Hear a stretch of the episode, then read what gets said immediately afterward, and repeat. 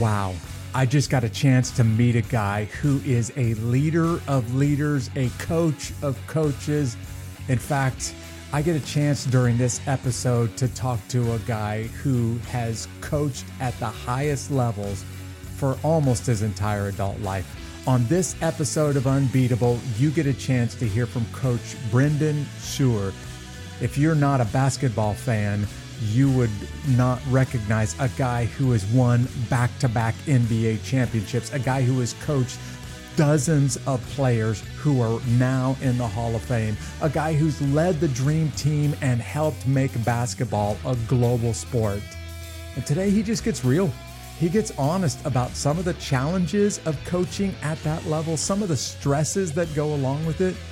But he also gives a very simple piece of advice, a piece of advice that I'm going to carry with me for the rest of this week. I hope you're going to be challenged as you listen to Coach Brendan Suhr on this episode of Unbeatable. These stories of triumph over adversity will help you handle your toughest days in life and become unbeatable. Coach Suhr, it is so good to have you on this episode of Unbeatable. Thanks for taking your time out to be with me today. Please, my pleasure. But uh, please call me Brendan. I, I am old enough, but please don't call me coach or anything. Well, you can call just, me coach. You know, but, I wanted to respect the huge well, you, amount you, you, that in, in, professional basketball. Thank you very much. I'm I'm honored to be with you, and I have so much respect for what you did, uh, so that we're able to sit here and do a podcast today. Yeah, thank you. I'm going to do my best to call you Brendan instead of referring to you as coach. But if I slip up a time or two, no, that's you're familiar fine. with that title. Coach is sufficient. As I told yeah. my players, you can call me coach, you can call me B, you can call me Brendan, but please don't no bad words. No, yeah, okay. Don't call you the other words that go along yeah, with that. Yeah. Sometimes tossed around in the locker room, right? Yeah. When you're not there. Amen. hey, for those of you who are driving right now and you're listening to this podcast, you don't get a chance to see the background behind him, but I'm looking right now at pictures of the Wheaties box. I'm looking at pictures of the Dream Team. I'm looking at the trophies that represent championships. Wow, you've got an incredible legacy in basketball. Um, let's go back to the beginning and talk about how you got introduced to this sport and, and, and why you started uh, giving your life to it. You know, I think in life, uh, what happens is, you know, you're influenced by a teacher in school, uh-huh. uh, a coach in life, um, you know, someone that just had, if you're not lucky enough to have great parents, someone that was even more, and if you do have great parents, which I did, someone that was even more influential because these people tell you the same thing your parents did, but you liked what they were saying to you more because yeah. they've given you, you playing time with it. they were saying. Exactly. Right? So my high school coach, my sophomore year in high school, was a gentleman by the name of Hubie Brown, who lives in Atlanta. Right. He's a Hall of Fame coach, and um, and he was my high school coach. he was the best teacher in the school, in the high school in in North Jersey, and he also, which made it amazing, he was our assistant football coach on a state championship team defensive coordinator, and he was our head baseball coach on a state championship baseball team. What? This and, guy's incredible. And, and, and, you know, fast forward, he left after my sophomore year and went to college coaching, and uh, but we still remained incredibly close. And you know, he would back then coaches in college didn't make any money. yeah. And you know, to supplement his income, he would do some clinics in the summer, and I was his demonstrator because I was still in high school and then playing in college. And I would, and then uh, fast forward after six years of college coaching, he had gone to Duke University as an assistant, then to, as an assistant wow. to Milwaukee Bucks. Then he became a head coach at the Kentucky Colonels in the ABA, coached Artis Gilmore and them, and won a uh-huh. championship. And then was named head coach of the Hawks, and after his second year at the Hawks, he brought me in as assistant coach. Uh, with Mike Fratello. Back then, the NBA, we only had two assistant coaches. Yeah. now yeah. there's like 20 guys behind the bench, you know, and uh, yeah. And I sat there and I had no idea what the hell I was doing. Uh, I had never watched. There was pro basketball hardly, and I had been a college coach for six years, and he was such an inf- he was the greatest teacher I was ever around. He taught the game, and he just made such an impact. And I remember uh, you being from Georgia. Uh, my first practice with the Hawks uh, is at the Cobb County Civic Center. Right oh yeah, okay. Dobbins Air Force Base, where I'm sure you might have landed a few times. And uh, all of a sudden, uh, there's 2,500 people in a practice. Now they don't even let people in practices in the NBA, and 2,500 people because they were Central Division champs in the NBA. And I am so nervous. I have no idea really? what the hell I'm doing. Yeah. And uh, he walks up and he probably, I'm 27 years old, and he walks up to me and he says, Hey, and he, he talked. I'm sure you've had some officers that you worked with that talk like that, and he would have this amazing uh, cadence when he talked, and he'd say, "Hey, uh-huh. don't don't try to be me, be yourself. It's good enough." Wow, yeah. And it was the best lesson I ever had because I couldn't be him. I was nowhere near him. Yeah. But you know, but he validated that I could be okay just being who I am, and that's one of the biggest things I try to teach coaches now is don't try to be someone else. Be be who you are. And yeah. he was the one that inspired me, and I knew from the time that I that I played for him in high school that I wanted to be a coach. My mom was a teacher, and she said, "Oh, you want to go to college? We don't want to send you to college to be a coach. You know, we want you to go get a real, real job." Yeah, I remember a real job. Right? A real you're job. not going to get fired in one season. Yeah, and and you know, and, and I just wanted to. I wanted to be a high school coach like him. Yeah, and so yeah. I remember after 35 years in the NBA, my mom was in her 90s and uh, up in New Jersey, and I'm with her one day, and she says, I, I, have to tell you, you've been a disappointment to your father and I." And oh, I said, no. "What?" I said, this "You know, I got dream team, I got two yeah. championship rings." Right. I said, "You know, made a few bucks. You know, why have I just?" She said, "You never did what we sent you to college for. You never taught in high school. you know, it's that's what she wanted. Yeah, she so, wanted herself to be. Yeah, yeah she, okay. she, wanted me to be a high school teacher and, and a coach in high school. So that's the only thing I haven't achieved on my bucket list in basketball. Yeah. But other than that, right. I'm okay maybe there's a school in Jersey that'll bring you in for a, you know a, I'm, a I'm looking I'm looking for yeah. some place you know looking for some place they'll say you know way, Nick Nick Saban and I are the same yeah. age they'll say we're we're over the hill you know. No. really? Yeah. Okay. Um, by the way I just tried to do my best Joyzy accent but I, I don't have it don't in me do you know I don't either. I, I living in the South now for over half my life I have now a blended accent yes. Yeah Right. So people readily recognize you like me and say, Hey, you aren't from around here, are you, Brendan? Yeah, no, no, they, they think I'm one of them actually. Yeah. So that's good. I, I am yeah. one of my wife, as my wife has said, when we moved to Detroit, Michigan, she is born and raised Houston, Atlanta. She, she's a real Southern gal. And, and she used to tell the people in Detroit, uh, where do you all live? and, they, and they would point to their house, and she said, "We live over yonder." Yeah, so, right? yeah, yeah, so yeah, so like you and I are over yonder. Yeah. yeah. Oh yes, yes. Well, I teach leaders, and when I tell them, when I teach them, the statistics say the same thing year after year after year. The hands down, the number one most influential person in a leader's life is always going to be the parents. But it's fascinating. Usually, number two on that list is a teacher or a coach. And it's typically a teacher or a coach at the middle school or high school level. They're the ones that left the biggest impact on a person.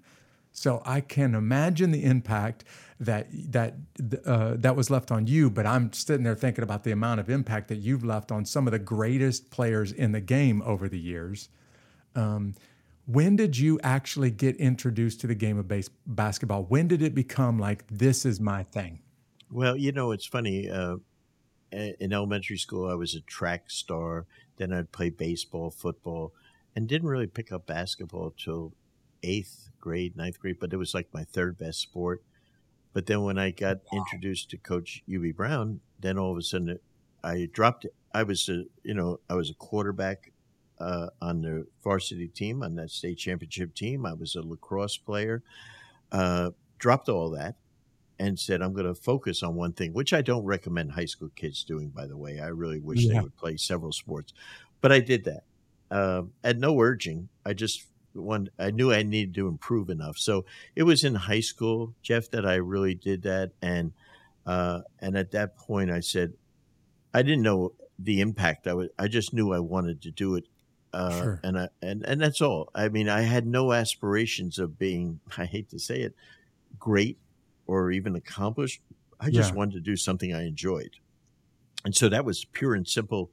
It when I was 18, 19 years old, a freshman in college, I would go to these coaching clinics where the best coaches in the country, college coaches, were teaching, and they said. Uh, you're not a coach. And I said, no, I'm a college student. I want to learn. And they looked at me like, huh? You know, and I, and I would go to these things to learn. And I was the only college student there. Obviously, these were all high school yeah. and college coaches there. And I just had that insatiable desire to learn, which still to this day, I'm way better coach than I ever was, even when as a championship coach, because I'm a lifelong learner. And that's yeah. what I've tried to do with my business, Coaching U, which is a global business. I'm trying to do two things. I'm trying to I'm trying to coach people around the world to be better at what they do because if they're better coaches, the players will become better. If you have poor coaching, you have poor players. Right. Hey, Brendan, you've had a chance to coach some pretty incredible teams. And I want to pause you for just a second because one of our sponsors is Go Ministries. And Go Ministries is helping people become part of the most powerful team ever to walk the planet. It is the team of God's people that are going out and changing the world. And Go Ministries has a plan to help people become part of that team. So I want you to just listen to this brief information about Go Ministries and the teams that they're building, the teams of disciples that they're building. Hi, my name is Will Parton. I'm the president of Go Ministries. Go Ministries empowers local leaders to make disciples. Over the past 30 years, I've seen our ministry go from one family, one church, and one school to over 300 local leaders making disciples in 150 different communities through church planting, sports, and medical. And we're getting ready to expand into other countries. The way that we define a disciple making culture is when mentorship, mission, and multiplication are present.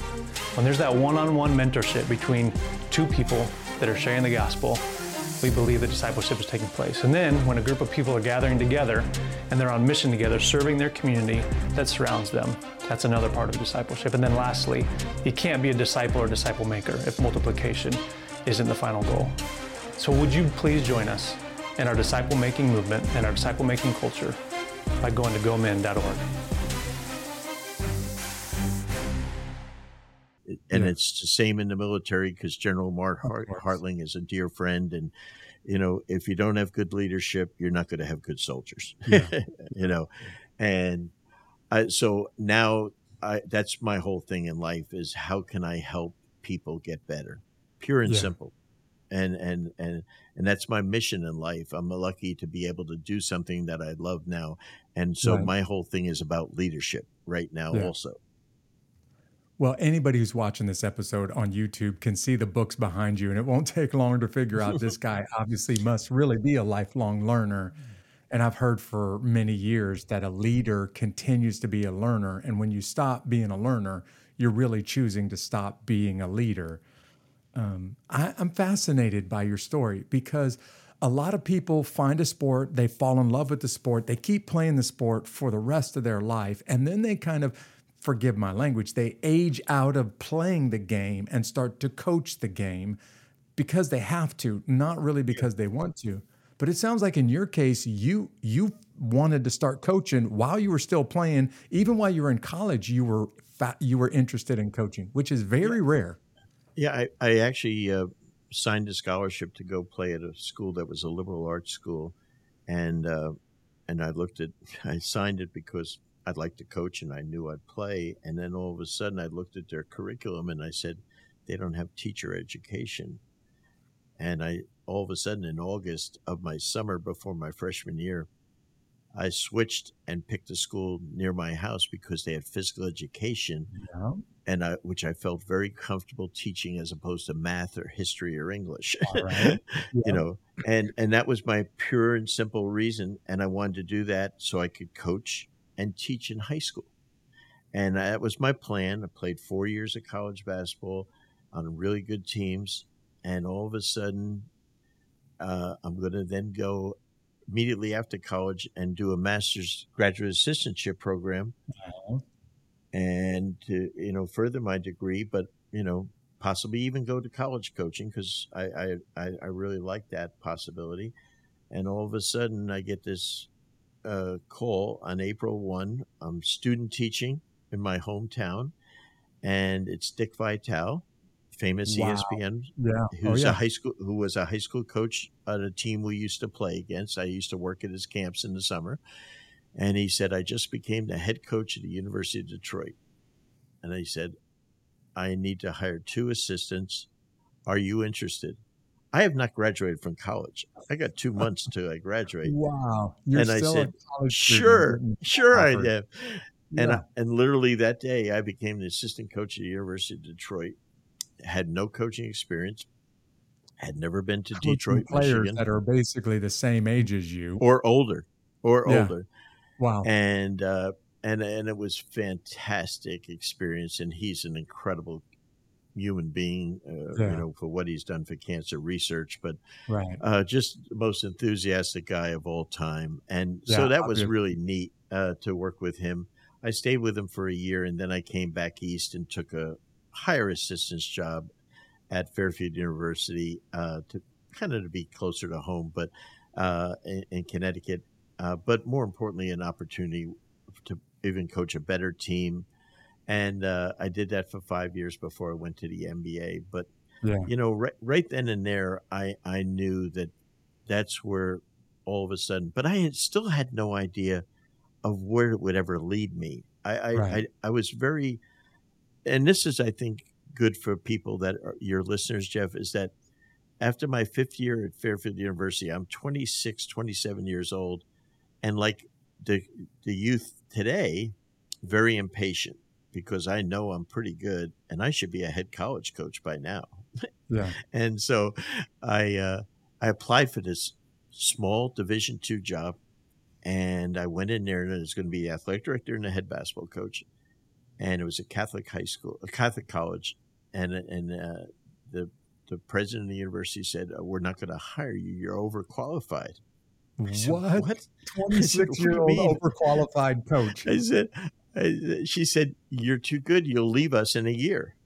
I said, "No, I promise you, I won't." you know. Yeah, yeah. She said, "That's why we have confessions, sir. We, you, you, will say you'll say yeah. you're sorry later on." Right. That's right. So she, they didn't give me the job and I was, mm-hmm. I mean, I you talk about depressed. Uh, you know, I, wow. I, nowadays I would call my friend Brian Davidson and say, Brian, I, man, I got some problems. See, they yeah. said I'm overqualified, and I, I, just wanted this job, and uh, and I, I, like all these things about should I get out of coaching and. And yeah. I, w- I applied. I just got my master's degree, and I, I was applying from now to go to graduate school to get my doctorate and saying, you know what, I'm just going to go be a superintendent of schools. Like I had yeah. never even been teacher right. in a school, yeah. but I'm going to, yeah. I have to go. And the next day, Hubie Brown called and said, I need to meet with you in Washington, D.C. about something. I said, Hubie, I got one class left from my master's and I cannot miss it. He said, come down, fly down, and we'll have you back for your class at six o'clock at night. I said, okay. I go down there and, and he sits there and he says, uh, our assistant coach left to become the general manager of the Utah Jazz, Frank Layden.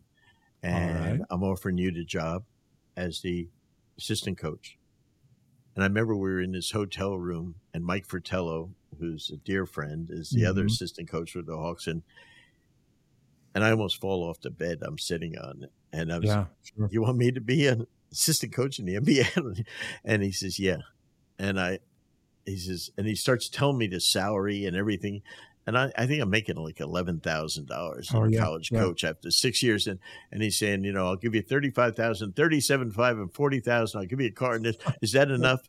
And I go, he could have told me I was doing it for free, or I had to pay him. I was going to say yes, right. and and, and I said yes, yeah, that, that's fine, sir. Yeah, you know, and that's how it started. Wow, I'm so I went from depression to yeah. excellent Yeah, and what a massive jump. I, am listening to your story and I'm thinking there's a moment in my military career that I'll never forget. And I can't help but wonder what this was like for you. So, for years, I was kind of the doer on the in special operations. But then I got to enough rank. I didn't really want it. I wasn't looking forward to it, but I kind of got moved, even against my will, into a leader of the doers in special operations. And leading the team was a big, it was more of a challenge than I thought it was going to be personally. And I'm leading now some of those guys that I was working directly with as a peer. And I'm thinking about you as a player going straight into coaching while you're still at the college level, wondering what was this challenge like for you to coach now guys that yeah. really are your age or older? And in many cases, are not looking at you like a coach. You gotta gotta you gotta earn that, right? So well, how did that work for you? How did that go for you? I'm thinking about the special ops guys that you're with, and I read all their stories, listen to every podcast I can. I admire them so much. Yeah, the thing I've learned about great students, great performers, is that they're so demanding of you, mm-hmm. the leader. And if you don't know what the hell you're doing, and if you can't lead them, they, they push. They don't need you. Right. They'll move. And, they'll keep right on going and leave you in the and, dust. And yep. So I challenge like high school teachers that have advanced placement students. I said those kids are smarter than you. They demand excellence from you. Yeah. Uh, and and I, and and and just because you're a good performer doesn't mean you're going to be a good leader, as you well know. And I, I think it's the greatest challenge in the world to coach greatness. Yeah. I mean, I think I have 27 players that have made the Basketball Hall of Fame that I've coached. Wow. And I had nothing to do with them making it there. I mean, it, but man, if I didn't know what I was doing, at least they would just, they wouldn't, they don't need me. And, yeah. um, and they, and the players in the NBA, they need you. If they don't think you can help them get more playing time or make more money, uh-huh. right? they don't need you. They'll move right on along. It's that simple. You. It's that yeah. simple. And so every day you better be, have your A game when you yeah. go in to practice or a game. And I remember, uh, you know, the best players and uh, or the best performers in any business, whether it's military or sports, are the most demanding on you. Yeah.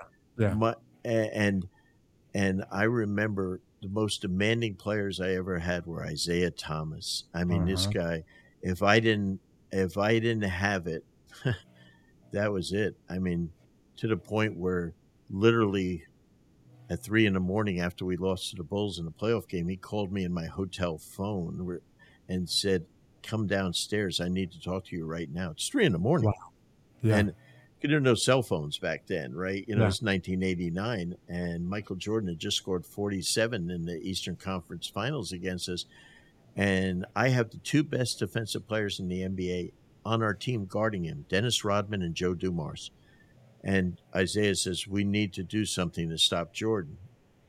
I said, At three in the morning, you know, and I said, uh, right and at, at, that moment between 3 and 5 a.m we we made up what now are called the jordan rules and literally wow. a, a, double teaming defense to stop michael jordan and and you know what that that's that was that's a perfect example of the best yeah. what, the best point guard in the world demanding that we have to do something to win right it's not looking at a clock or asking yeah. how much money we're going to make or anything. Right. It's about accomplishing the mission.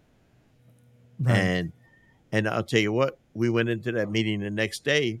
My opposition to the meeting was my head coach, Chuck Daly, best coach really? in the world. Yeah. He says that's not going to work. You can't stop Jordan. And then Dumars and Rodman, they are so pissed off at us. Uh-huh. You're telling us we can't stop. We're we're first team all defense. I'm yeah. defensive player of the year, and you're telling me I what we beat them thirty something times before this. Now all of a sudden I'm not good enough now you have internal stuff between uh-huh. the yeah and so i'm like mr positive i'm saying guys, let's give it a try, you know. Yeah. And Chuck and Chuck Daly, this is why he was such a great leader, and I didn't understand it at the time. He goes, I'm like 37 years old, you know, and I, you know, and I'm like the young hip assistant in the NBA, uh-huh. and he he says uh, he says there's no way it's not going to work. We're not doing it. And Isiah and Bill Laimbeer say, "Hey, give it a try. It's on us." And Chuck said, "No way, it's going to work." And he walks yeah. out of the room.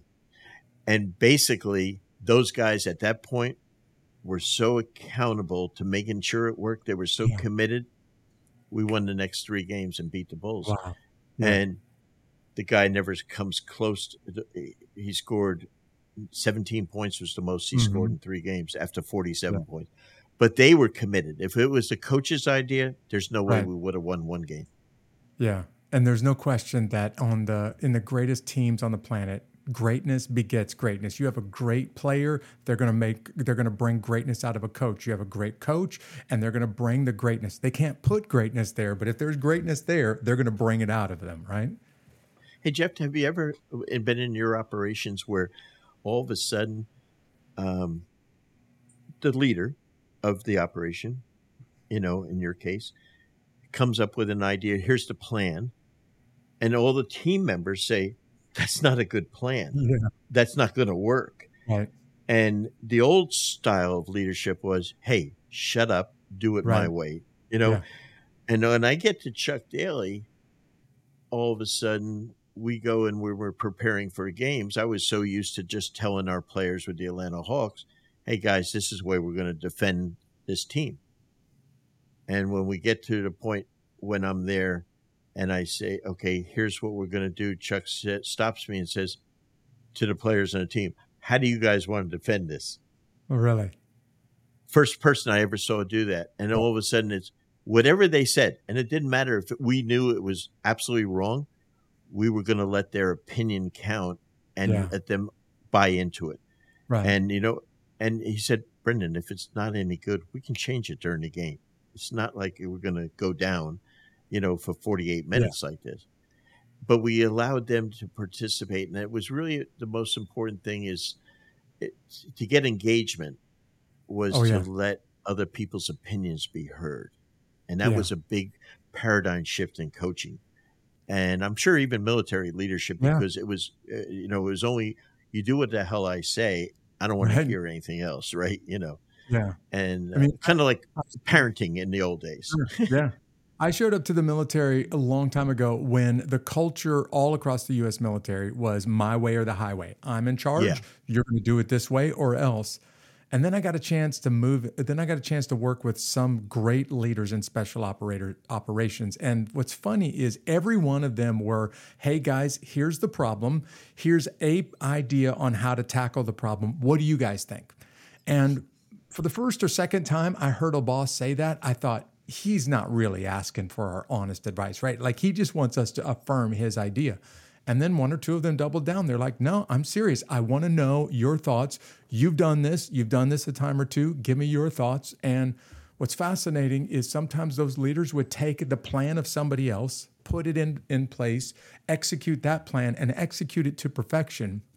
And I thought, you know, the greatest leaders on the planet, they have an idea, they're competent, they know their stuff, but they're willing to listen to the advice of everybody else around them. And that's where you really get something special. That's where you really get greatness when you have a humble but very talented leader like that. Great leaders and coaches and, you know, CEOs, hopefully, they, like when I went to work for Chuck Daly, like he said to me, uh, if you're not a better coach than me, I don't need you. Yeah. I need someone wow. better than that me and I laughed at it and I said, This guy is so good. I'm not even close to being like him. Right. But what he did is he made me feel so important. Yeah. And we fought each other like cats and dogs privately behind the scenes. No one uh-huh. saw ever saw. Challenge each other on ways to do things to come up with the right answer. And I, I said when I left Hubie Brown and Mike Fratello that I had had my master's degree in coaching, mm-hmm. but in my first six months with Chuck Daly, I got a PhD in it. I mean, it was sure. that strong. Wow. I mean, he just yeah. flipped everything that I had learned, and I just shifted the way I coached totally to him because yeah. I liked his style. It fit me better. Yeah, right. I'm sitting there thinking to myself, 27 years old, just get a phone call from Coach Brown. You're getting invited to come to the NBA. And this is for most uh, athletes, this is the dream, right? I've spent my whole life dreaming about this moment.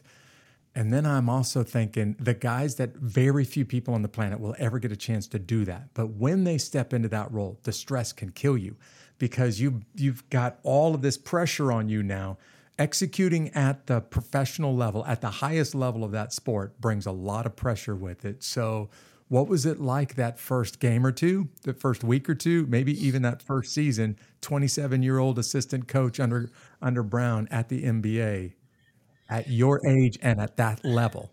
The good news was I didn't know what the hell I was doing, so it really wasn't. It wasn't. Yeah. Uh, and All thank right. God he and Fratello were so great at what they did I was literally along for the ride because I didn't really know what the NBA was about. It took me like a year and a half to learn it because college basketball and pro basketball is a different sport. Yeah. Oh, and, yeah. And, and pro football and college football are, even though there's a closer correlation between yeah. the two, NBA and college basketball, it's almost totally different sport.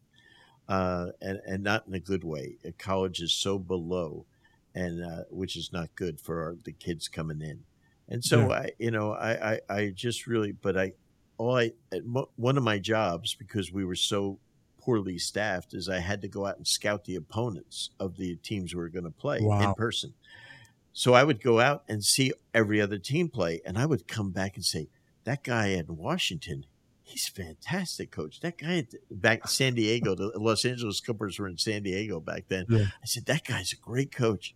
And I remember Hubie used to just roll his eyes and when I'd say so and so's a really good coach, and because he didn't think he was, and but I was like so appreciative because I was right. seeing what they were doing, and for me it was the best learning because I was learning the entire league. Yeah, they that. were teaching me, and that really helped me. And then on top of that, I was in charge of the college draft. We didn't have a scouting department way back then. yeah. when. You were you were and, the one man show. Yeah, I'm a, uh, uh I'm a, I'm a bench assistant. I'm the head advanced scout, and I'm the whole college scouting department. Uh, wow. A, a, a department of one. And I think we had 10 rounds back then. Now they have two, right? We had 10 rounds back then. I, you know, back in the 10th round, I'm picking people that are relatives of the owner, you know, and, you know, right. but it, it was very unsophisticated, but it was really, uh, but and I look at where the game is going to now. We had teams that were on the verge of bankruptcy back then. Yeah. Oh yeah. Uh, and and now the teams we have teams that were sold last week for four billion dollars. Wow. You know, I mean, it's it's insane right yeah, now. Yeah. I mean, but in a great way. In a great right. way. We had no international players in the league back then. Now, uh-huh. 25% of the league is international players. The last yeah. four MVPs are international players. Right. So to be part of the dream team, to watch that, you know, be the group that, you know, the, David Stern, the commissioner back then, said this is the way we're, going to. Ironically, David Stern was the only member of FIBA, the International Basketball Governing Body, that voted against allowing professionals to play really? in the Olympics. Everyone else all the other countries wanted yeah. the NBA players to make the game grow. Right. He thought it was unfair, and and that was the way the game grew. You know, yeah. we played. Uh, I watched uh, the Bulls uh, play Detroit, my alma mater, Detroit Pistons, yesterday in Paris. Yeah. You know, and uh, you know, back then when we played in Barcelona in the Olympics, two and a half billion people watched. You know, yeah. us play you know, at wow. 10 o'clock at night, Europe, Europe yeah. time. Yeah. Yeah. Uh, and, it, and it's what made the game grow, you know? Yeah. So I, I, I just, the people that have that vision, I love as leaders, right. you know, and that, and so, but to be part of that, yeah, I was intimidated, but I was almost too dumb to be intimidated of the players, frankly. Well, even though you were a one man show, you did, man, what a privilege. Not only do you get a chance to really master one system while you're under Coach Brown, but you get a chance to see many other systems and you get a chance to see the game from a lot of different angles. which m- no wonder you became such a successful coach. Um, for the listeners who don't recognize your coaching career, you spent more than three decades coaching in the NBA. You've got 45 years of collegiate or NBA coaching and leading at the highest levels. And I'm just going to list off some names here because I don't even watch the sport of basketball, but I know every one of these names. You coach players like Isiah Thomas and Michael Jordan and Dominique Wilkins. You, you coach Magic Johnson, Larry Bird, Charles Barkley, Karl Malone, Dennis Rodman, even Ben Simmons. Wow, that's an incredible lineup. And when you got really, really talented guys like that, I'm thinking you had to manage some personalities. So, coach, how did you deal with the, the, the egos that walk into the room with some of those players? Because I, I know the some of the greatest warriors on the planet, and some of them walk in with an ego, and people are like, "Oh, here we Oh, go yeah. again." So, Yep. how did Oh, you yeah. how did you manage through that? Well, I think uh, through humility, just the opposite of what uh, many people perceive the, the coaches, my way to highway, as we talked about, Yeah. Jeff. Uh, Chuck and I had led through humility. Uh, I remember when we took the job, we left the Pistons and we took the job in New Jersey. I think it was or the Orlando Magic, one or the two. And I think when we were going to New Jersey, he was going to coach in the Olympic team in the first time we ever let professionals coach in Barcelona and and so he and we had won back to back world championships and so he was considered the greatest coach in the NBA at the time and we're in New- York at the media press conference and Mhm. hundreds of journalists there and they said Chuck what makes you a great coach it's a, it's a good question you know Yeah. tell us right now Right. this is the New York media, New York Times. Tell us what, what makes you a great coach. And he said, I'm a good coach when I have great players. And that's really, I think, in other Yeah. words, I'm competent if I have really, really great players. It'll Right. make me look okay, Yeah. but I'm not great. Yeah. And, Yeah. and that- that, and I think that humility uh, is something that really, you know, was so, and, and like I remember after he had done all these things and accomplishments, he had retired, and then all of a sudden he, the Orlando Magic, made him an offer that he basically couldn't refuse to become the highest paid coach in the history of professional sports to go and coach the Magic. And I remember when he, you know, he came back to coach and and stuff. it- you know, he just he understood it was a player's game, and now Right. Sports Illustrated um, came to do this incredible story how we took this team in Orlando that was really a ragamuffin Mhm. group, and now made them the, uh, you know, along with Pat Riley and Larry Yeah. Bird's Indiana and Miami team, the best team in the East. How could that be? And he said, no interviews. And he said, no, we're not doing Wow. it because he he just felt that as an NBA coach, it's not about him, and so I don't need any publicity. I don't want Yeah. any publicity, and I will not cooperate.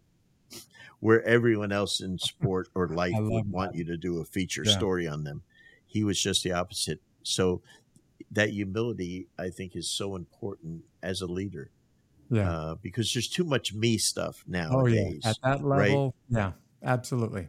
and and so I want to uh, take that me right. We say it, Jeff, and we Right, flip right. it upside and say we, and that's and I and I think you know, you know, show me a great military leader that has horrible soldiers, and you ain't finding them. Right. You know, Right. ain't ain't there. I mean, those are your teammates, and and Yeah. uh, those are your team members, and that's what it's about to celebrate. And and that's what I learned, and that's why I think sport, business, military, family, everything is so related because it, that's the characteristics that make everything up. I couldn't agree more. Yeah. Um, I was thinking when you're that good, when you make it to that level and you're kind of the top 10% at the professional level, you're that good. You know you're that good. And everybody's been telling you for a long time you're that good, which means your ego, if you're not careful, can get bigger than life. So a little bit of humility, man, that is so rare, but it's so powerful and it can go a long way at that level because you're just surrounded by the greatest on the planet. Um, So humility at that level is really rare.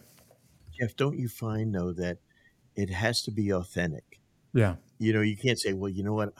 I read Jeff's book and he said, I got to have humility. Okay. I'm going to act like I have humility. You know, yeah. that doesn't fly. It's got to be real. It's not really yeah, humility. Eventually, yeah, it's got to figure that out. Uh, yeah. So, I mean, uh, I remember when we took the job with the Orlando Magic, they had a wonderful player there, Horace Grant, who played with Michael Jordan with the Bulls, but he went and signed as a free agent with the Magic. And the game, bef- the year before we got there, he was unhappy in the situation and he missed 40 plus games with what they called the blue flu. Really? he wasn't sick. Yeah. So I remember we had the press conference down there and he comes to Chuck to see Chuck at the press conference because we had you know when he was in Chicago we beat his ass every time you know and so he was right. there and and and and he's he you know he's there to see Chuck and Chuck's was known for his beautiful suits that he would wear. Mm-hmm. And here he is in a beautiful suit, the end of May, and he's in their offices, and there's Horace Grant looking at him. And Chuck, at 67 years old, drops to his knees and says, Horace, I beg you, please play for me. You'll wow. love it. Wow. And and Horace picks him up and laughs and says, "Oh, coach, you know, you know, yeah. they have a good laugh over." It he played 82 at 82 games.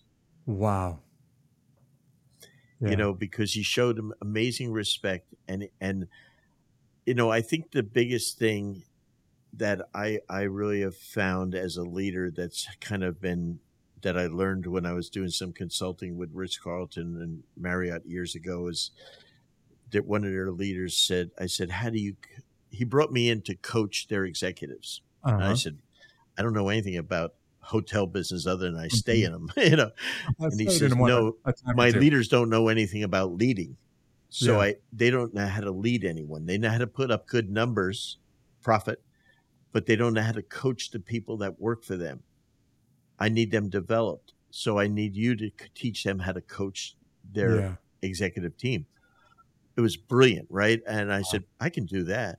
Yeah. And it was one of the neatest jobs I ever had you know, as a side hustle, yeah. right? Right. And um, and, and so um, I I remember I said, Pete, how do you lead? And he says, I go to each person, each one of my leaders on my team, and I said, what can I do to help you be become better? Yeah. It's such a beautiful, disarming question. What can I do to help you? And now it shows that you're there for them. And I think that's one of the really, rather than telling them what's oh, yeah. wrong, tell, I want to help you what can I do for you? Yeah. And and so I learn from all different people and I and I take it just like I did with NBA plays and I take a play that I saw Popovich or Phil uh-huh. Jackson uh-huh. or Pat Riley run and I put it in my playbook. Right. I do the same thing in leadership and I say, I love that. That's a great yeah. style. You know, I'm going to try that you and I have a very similar view of leadership. I regularly teach students in leadership. I tell them one of my favorite leaders of the last century, I think one of the greatest leaders America produced in the in the 20th century was a basketball coach by the name of John Wooden. Absolutely. And I try to point them to Wooden and who he was and really what he did for the Bruins before he showed up and what the Bruins basketball program became after. And I remember talking to a few of his former players, reading a couple of his books, and and Wooden describe the challenges after winning the first national championship. That's when the pressure really got high. Mm-hmm. So, coach, you've won back to back NBA championships. I love to know what how much different was that second season than the first one. Now that all of the cameras and all of the attention is on you to repeat, what was that second season like? Well, good thing none of these former players will see this podcast, right? Yeah, they'll have it by this afternoon. They'll have it by this afternoon. Uh, yeah, uh, you know, one of the things that I found was that each championship, each season is one of its own. Yeah, very different, and, right? And, yeah. and and I think you have to approach life the same way. And we found out with our second group that we had lost a key member from the first group due to what we called an expansion draft. As the league was uh-huh. growing, they were yeah. allowed to take one of our players. And it turned out to be a, a guy that was a rock on the team, uh, you know, in the mm-hmm. locker room, you know, yeah. as a leader, and uh, and it was just it was one that broke our hearts to lose as a coach, and I never forget we. Uh, we, we started out the second year and Chuck had his vision that we were going to start this player, John Salley, who was a substitute the year before and start well the first three weeks of the season we're getting our butt kicked every first yeah. quarter and to the point where we're now out in Portland playing on a Sunday night. I'll never forget this. This is it's scary. This is uh, eh, November of 1989. How about that? And I see it wow. like yesterday. Yeah. And I'm in the Marriott yeah. Hotel, and as games like in the afternoon and after dinner, come back to the hotel, and it's about eight or nine o'clock, and there's Isiah Thomas and Bill Laimbeer sitting in the bar, not drinking, talking about our team. Uh-huh. you know, I don't think you would find that nowadays. By the way, uh, players talking about yeah. you know yeah. how to get your team better. They're more concerned. We got a lot of money. Yeah. You know, let's not worry about that. More concerned Only about their next teams. contract extension, right? Yep. So these guys there, and uh, I I walk by, I see them. Isiah gives me the come in type of uh-huh. thing, and I go in. and He says, um, "We're getting killed in the first quarter every game. We have to change the starting lineup." I said, "Really?" And they said, "You know, I'm not the guy to do that." You right. know, right. and they, they, said, "What do you guys have in mind?" They had they said they wanted to take our backup center and put him in the starting lineup to play next to Bill Laimbeer, which would make us the biggest and slowest team in the NBA. the and biggest so, and slowest in the yeah, game. Yeah, great combination, right? Yeah. And so I said, okay. And uh, so this goes on for about two hours. And uh, all of a sudden, here comes 11 o'clock or so at night, walking by on his way to his hotel room. Chuck Daly pops his head in. There's there's only the three of us in the bar. Yeah. And he walks in yeah. and says, you guys solving the world's problems or figuring out how to win a game? and uh, Isiah and his little choir boy thing says both Chuck. Both. I was going to say a little bit of both right now, right? Yep. And so Chuck says, "What do you have in mind?" And and he tell him, and he says, "That won't work." And uh, that's how he. I was like, yeah. "Okay, sounds good." Chuck's right. that won't work.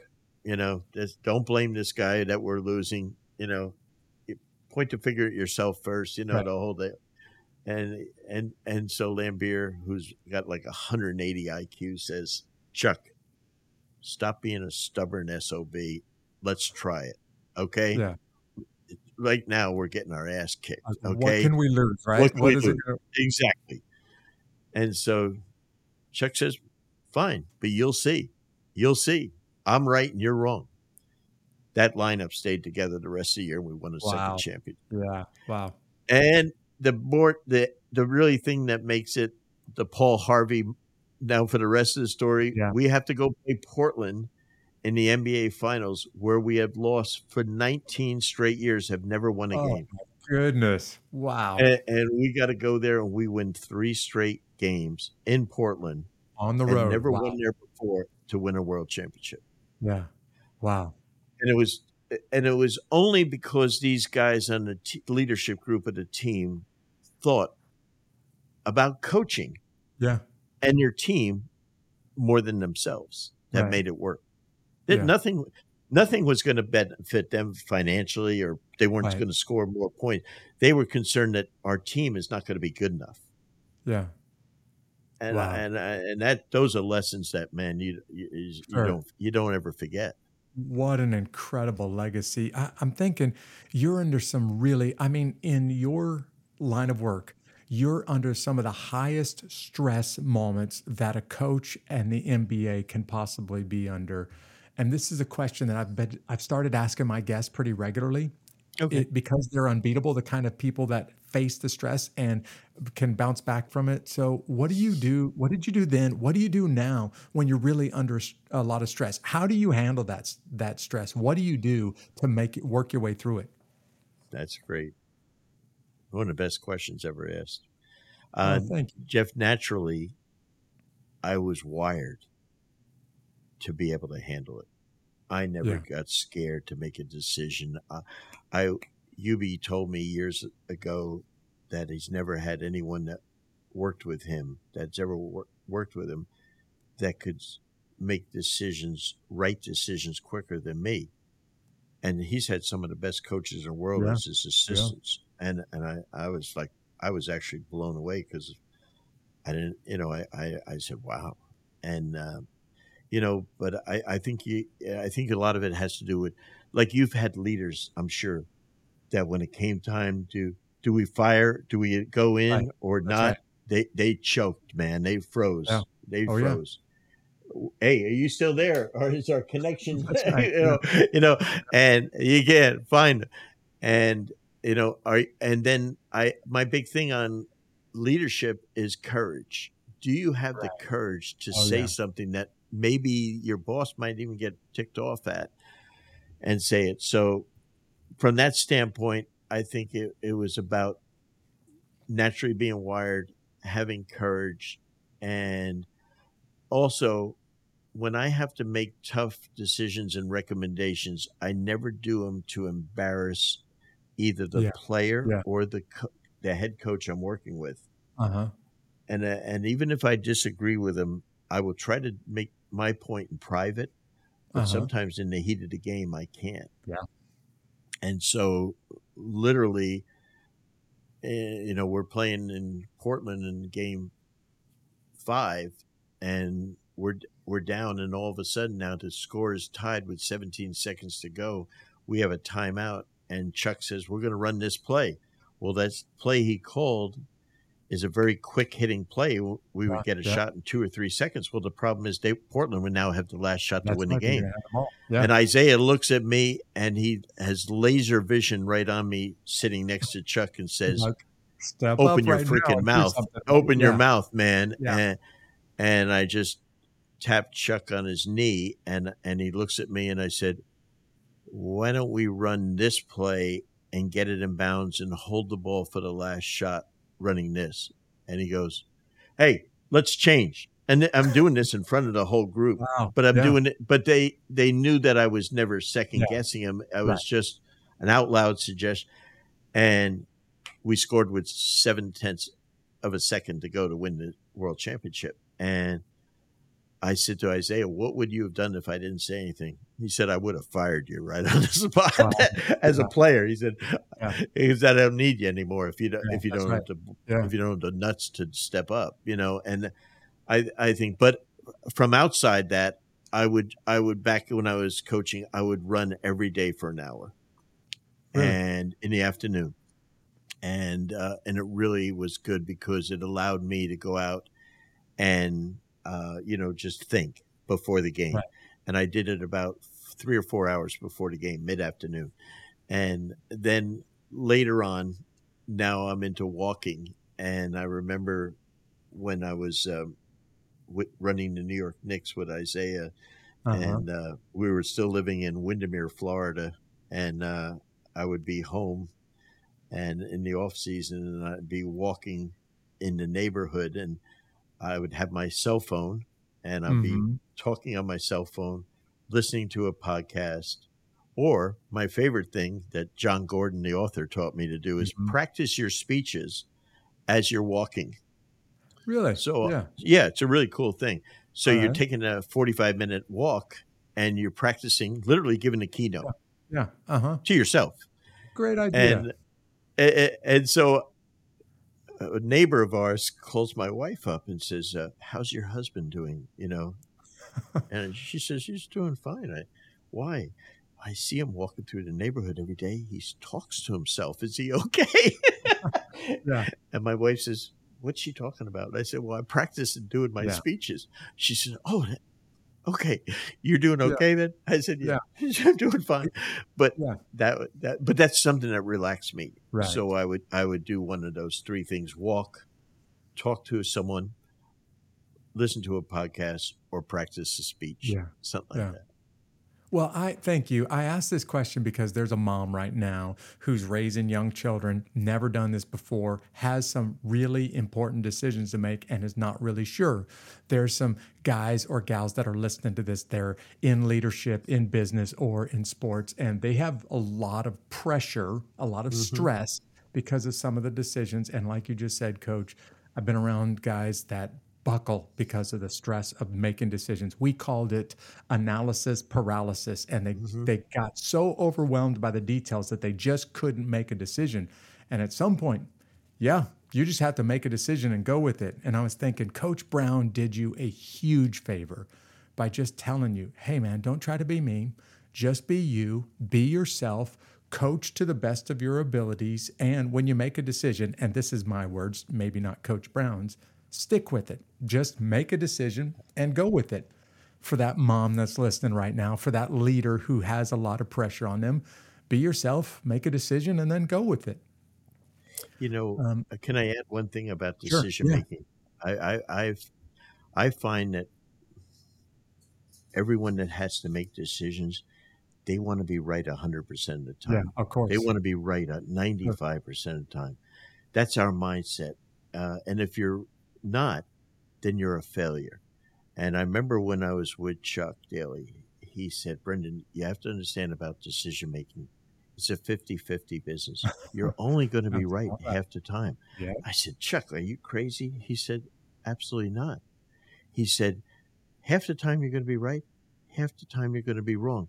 He said, But make it with the knowledge you have about something yeah. and what your gut says, right. and don't ever look backwards. Yeah, that is good advice. And yeah. and you know what? And and and I and I at the time, being a young smartass, I said, "That's that's that's not right."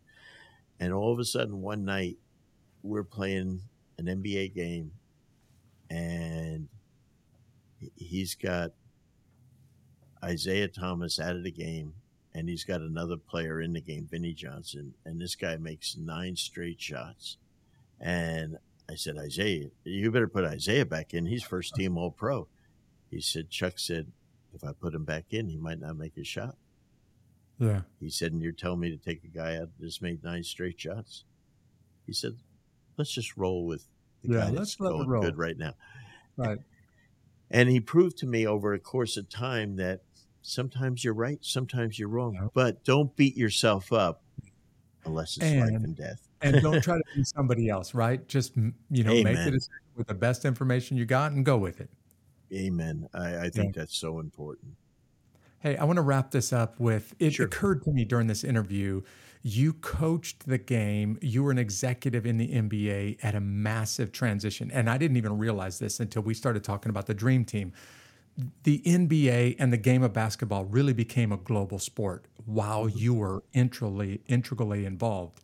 Right. And the sport itself changed because it became a global sport. The amount of international players that are in the game now, as opposed to when you first started coaching. And inevitably, that changes the culture of the game. So here's where I want to go with this. You now have the chance to lead leaders and coach coaches because you're consulting, you're having the privilege to con- to lead CEOs of Fortune 500 companies, talk to some really high level, high capacity leaders, and some of them the culture is changing, but they don't see it. So how would you and I'm just asking you to coach me along a little bit. If you if I said I need your help coach, I need your help adapting to and leading my team through a cultural shift, even if it's a very minor cultural shift what would you how would you start to coach that coach or lead that leader? Okay that that you know what? You're really good at this you know? Well I thank really, you. I really encourage you to get into this business. I, do this for a living right? Yeah. You should really think about this. Uh, that is such a, a brilliant question because i think one of my former players is now the coach of Philadelphia 76ers, Doc Rivers. He's just mm-hmm. an incredible, incredible leader.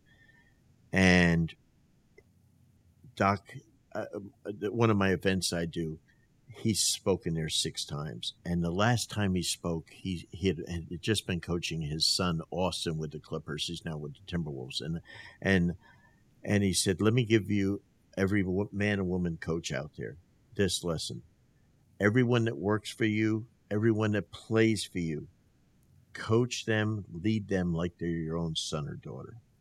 Wow. I said, I mean, it is like the great. Don't talk down to them. Don't talk to them like they're some subordinate that's not worth worthy of any.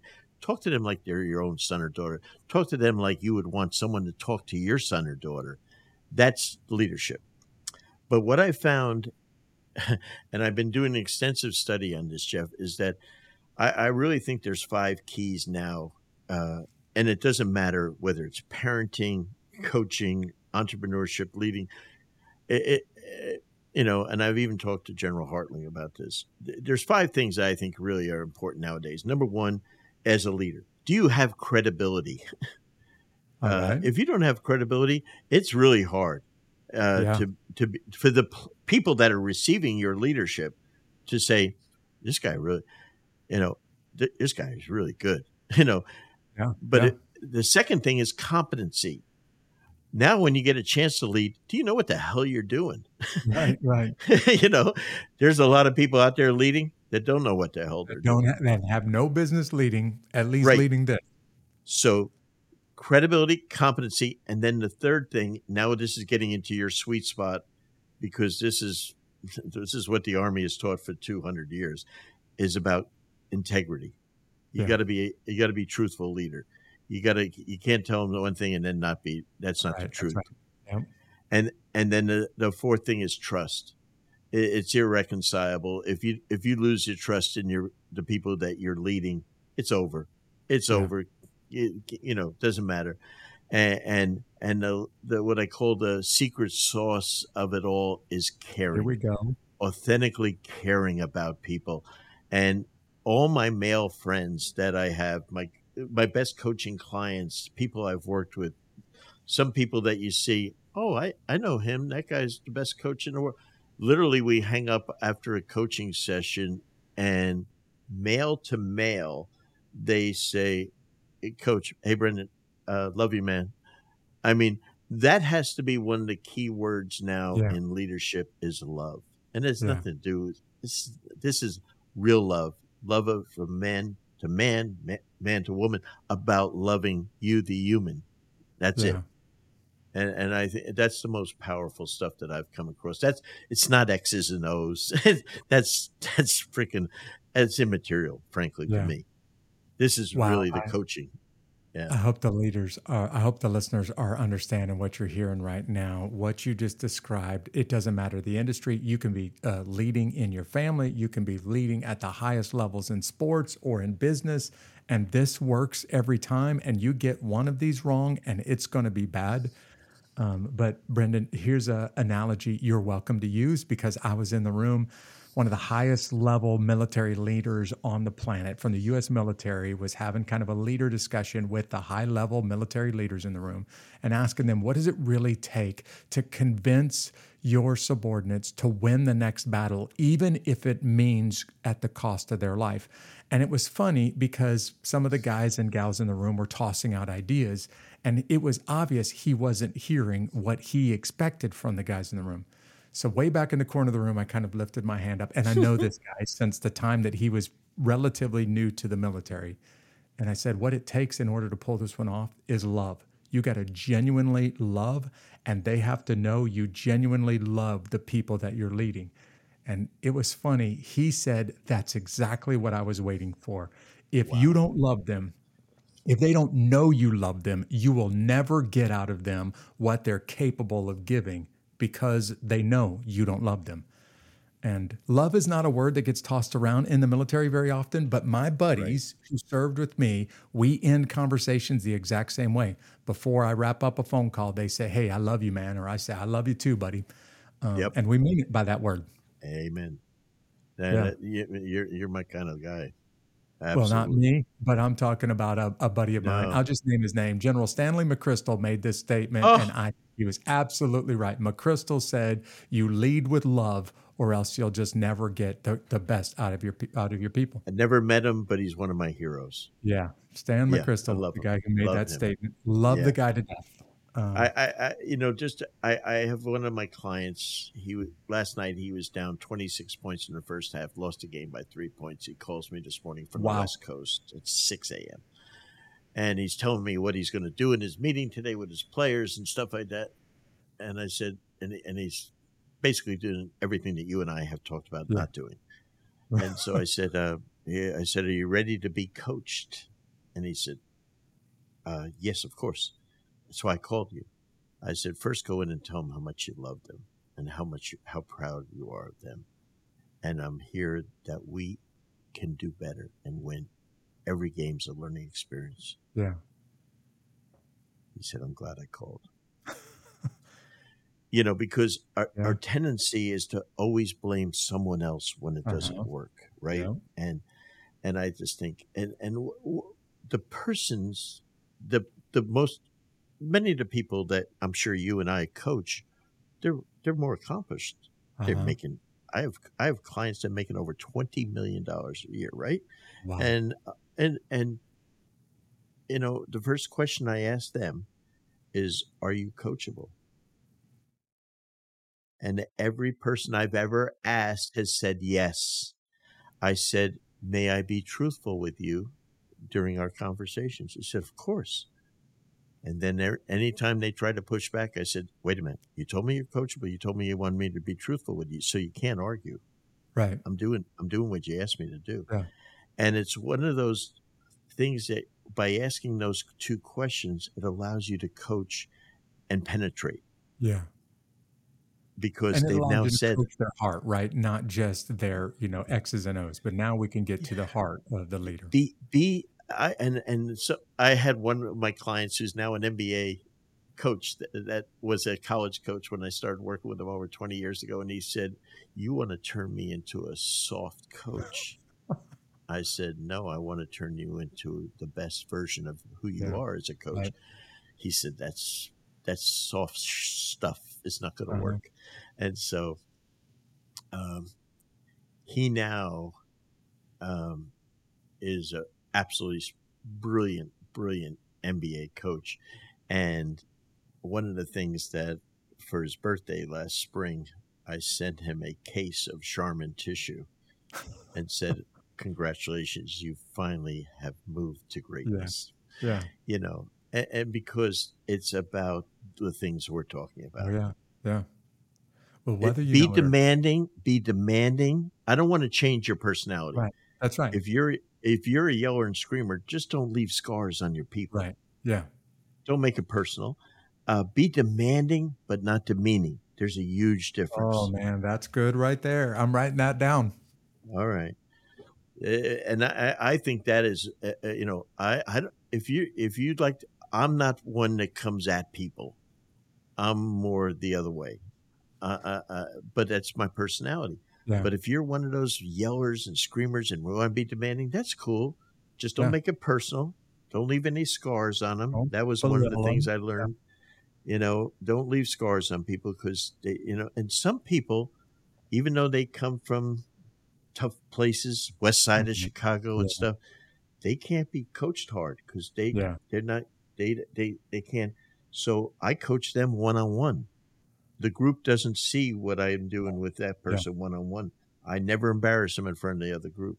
Right. And, and, and so you have to know every person on your team, in your squad, and in your family. Yeah. I always say to pe- people that when I talk to them, I said, if they're married, I said, how many children, how many of you have more than one child? And they'll mm-hmm. raise their hand. And I have two.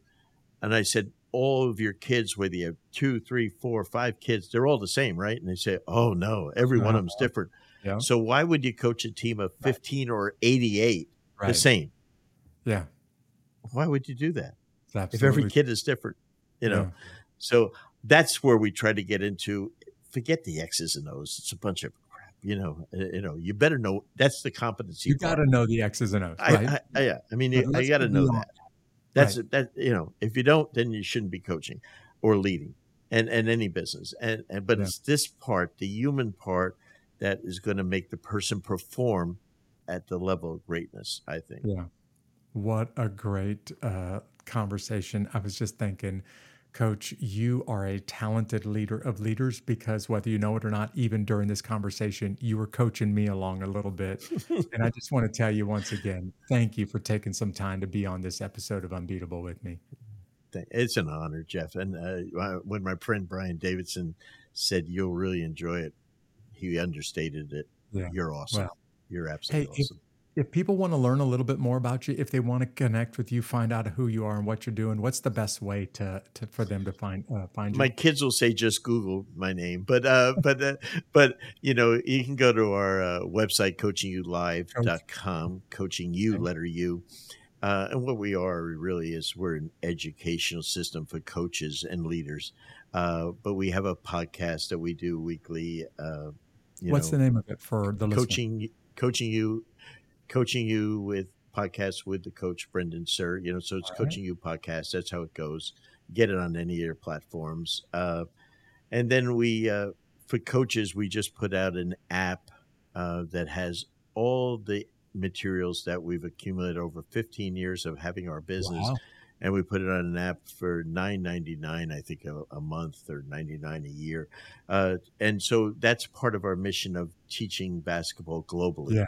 And yeah. we're involved with so many countries now and trying to uh, it's absolutely frightening to me. I mean, I, wow. I've been in China 15 times. Yeah, that country uh, has taken to the game of basketball. Yeah, and and they haven't let me back there for the last four years with our leadership in the under under Coach Trump and uh, our, other uh-huh. cohort there in China. But they, they I, we had a huge basketball, and and and I don't know, Jeff. You, I mean, you were. You know, you were in Mogadishu. I mean, you know, you were in the worst of the worst mm. places mm-hmm. in the world and stuff.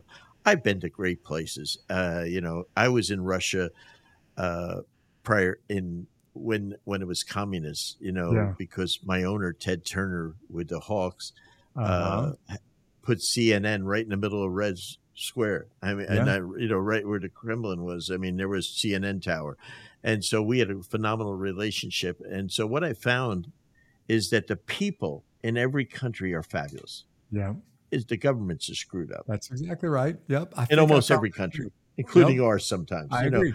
Know? Yep. Totally but, agree. But the people, whether you know, when amazing. I remember they're they're great.